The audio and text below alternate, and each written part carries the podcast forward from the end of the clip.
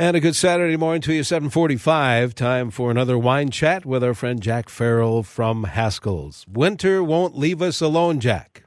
God, it sure won't. I thought I might take our minds off of snow and by talking a little bit about New Zealand. Well, let's do that. You know, uh, New Zealand is a very unique wine growing area.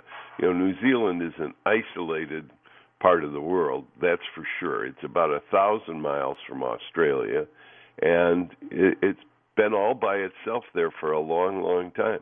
So we see, while they always had vineyards in New Zealand, uh, mainly to grow port and sherry and things like that, there was nothing really very commercial there. People grew them for themselves, etc.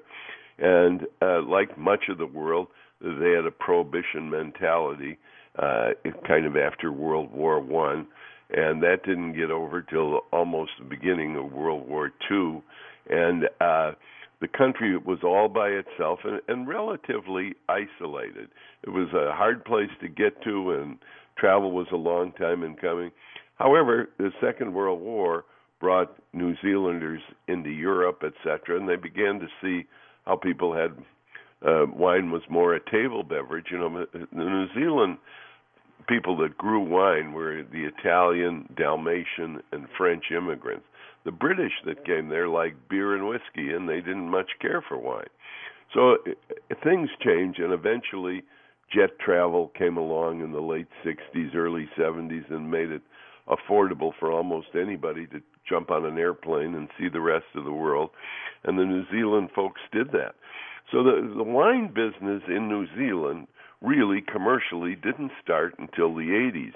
And because of that very late start, even though the winemaking went back to colonial time, they did a lot of innovative things that weren't done in the rest of the world. They were the pioneers, of course, in screw top uh, openings and closures on wine versus cork, and we could do a whole story on that. And I'll talk a little bit more about that later. But they also were the first ones to use total stainless steel, etc. They had all of the modern technology when they started in the 80s of producing wine, and thus a huge edge over uh, more traditional parts of the world and uh, in making wine and making wine in the new manner that is now used almost all over the world. Sauvignon Blanc is the most popular grape type uh, from New Zealand, and I'm sure almost everybody listening to me has had a New Zealand Sauvignon Blanc. They're characterized by their crisp acidity, good fruit, nice balance.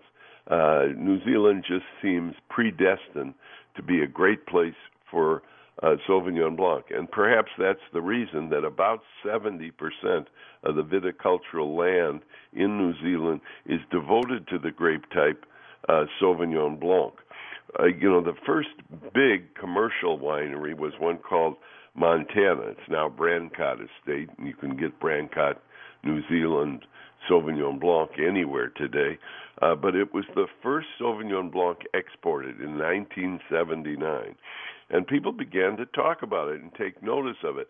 This was a Sauvignon Blanc to think about. Now, mind you, that Sauvignon Blanc, as, as we've discussed in the past, my favorite Sauvignon Blanc happens to be Sancerre, which comes from the Loire Valley in France, and they've been producing Sauvignon Blanc, albeit calling it Sancerre, for a long, long time, hundreds and hundreds of years. But the New Zealand Sauvignon Blanc came and took the world by storm, and it was in the 80s that a winery called Cloudy Bay uh, introduced their New Zealand Sauvignon Blanc at an international tasting, and two of the judges called it the world's best Sauvignon Blanc. Well, once that happens, uh, the floodgates opened up, and everybody was interested in New Zealand wine, and it and it's been an amazing growth pattern. You know, we forget New Zealand not only is a remote country, but a very small country. There are more people living in the state of Minnesota than live in all the whole country of New Zealand. Far less than five million people live in New Zealand. So you haven't got a big basis there, but the the wines they produce are really have taken the world by storm. Everybody emulates New Zealand Sauvignon Blanc, and there's a good reason for it. As I said, when the wine trade calls uh, something like Cloudy Bay, the finest Sauvignon Blanc made in the entire world, well, people sit up and take notice.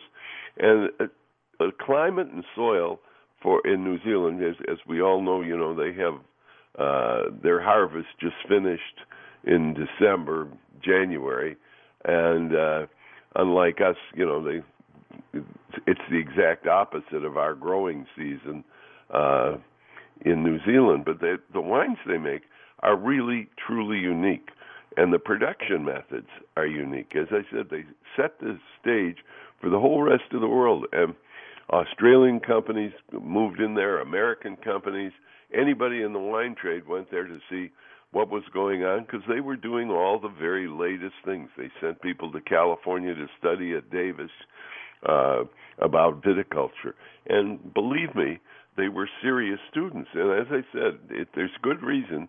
Sauvignon Blanc, 70% of the wine produced in New Zealand is Sauvignon Blanc.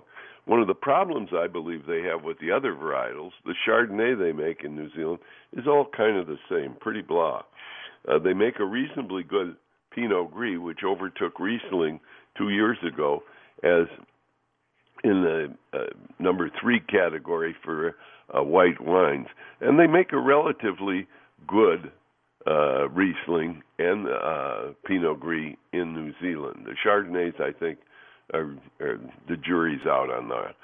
But the red wines is uh, where they're starting to make inroads, and Pinot Noir is the second most planted wine type in New Zealand after Sauvignon Blanc, and they're making some delightful Pinot Noirs. Now, don't compare them to the wonderful Pinot Noirs you get from Burgundy or the fruity, full-bodied ones you're going to get from New uh, Oregon or the Russian River Valley in California. They're a style unto themselves. They're light, they're fruity, they're very, very pleasant, and it's a good reason to try uh, New Zealand Pinot Noir. They're not terribly expensive. And uh, like I say, they have a place, in my opinion, because the, of their light, fruity characteristics.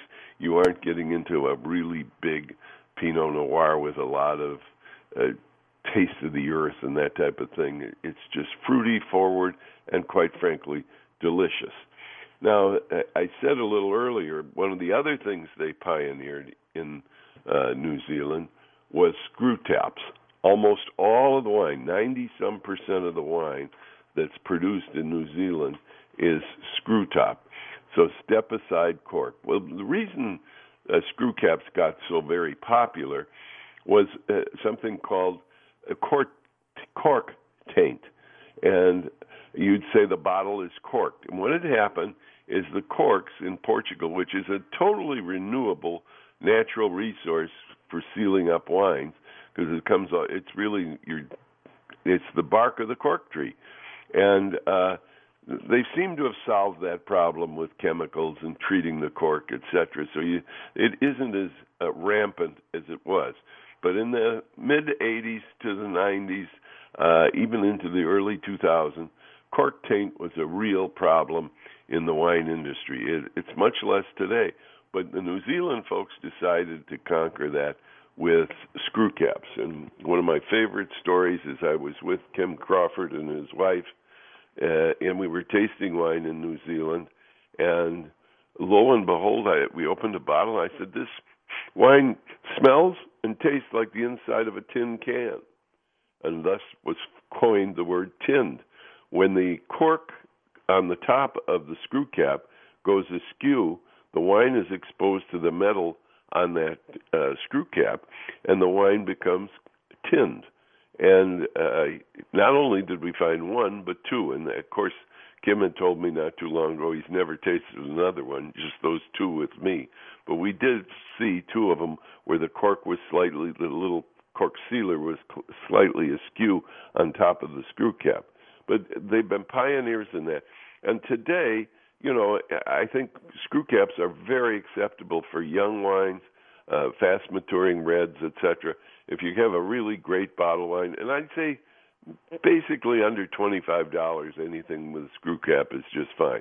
Over twenty five, you might want a cork finish in it because corks have gotten better, etc. But the New Zealand folks pay little regard to that. They were pushing for and hoping for the fact that every wine out of New Zealand would have a screw cap. And again, as I said, they were pioneers in this, as they were in stainless steel fermentation. Uh, it's uh, just a remarkable country. Not only is it remarkable in the wines they produce, it's a great place to visit. The Kiwis are about as hospitable as anybody you're ever going to meet anywhere in the world. And the country itself is just simply beautiful, whether you're going rafting or uh, looking at the seals in the ocean and all that other. There's so much stuff to do. I always remember that it was almost as cheap to take a helicopter in New Zealand as it was to rent a car. We took helicopters and went most of the places we had to go to because we needed to get there fast and get back. And uh, it was a wonderful, wonderful experience. As I said, uh, the people are so friendly. The uh, environment is just beautiful and has fabulous ambiance. Until you've taken a helicopter and had a lunch on top of a glacier, you haven't really and with a little wine, of course, you haven't really experienced the joy of being in New Zealand. And I uh, cherish the couple of times I have been there. It's been a fabulous country to visit in more ways than one, and they're producing really remarkable wines. And don't forget, they're in the forefront for Sauvignon Blanc. So why not, if you take anything away from today, why not try a New Zealand Pinot Noir? They have a place at the table too. They're making better and better wines all the time in New Zealand. It, it's just amazing to me how far ahead of the curve they're able to stay there because it's such a new industry. Let's face it. It's under 50 years old in New Zealand commercial winery business, and that's new by any standards worldwide, believe me. Boy, I tell you what, I was uh, going to mention as soon as we chatted today that I just got uh, the, the, brochure in the mail. Oh, the Haskell's spring sale. Yes, absolutely. Twenty-four pages of hundreds, no, thousands of wine bargains. It's absolutely incredible. It's a sale not to miss, and it's going on right now.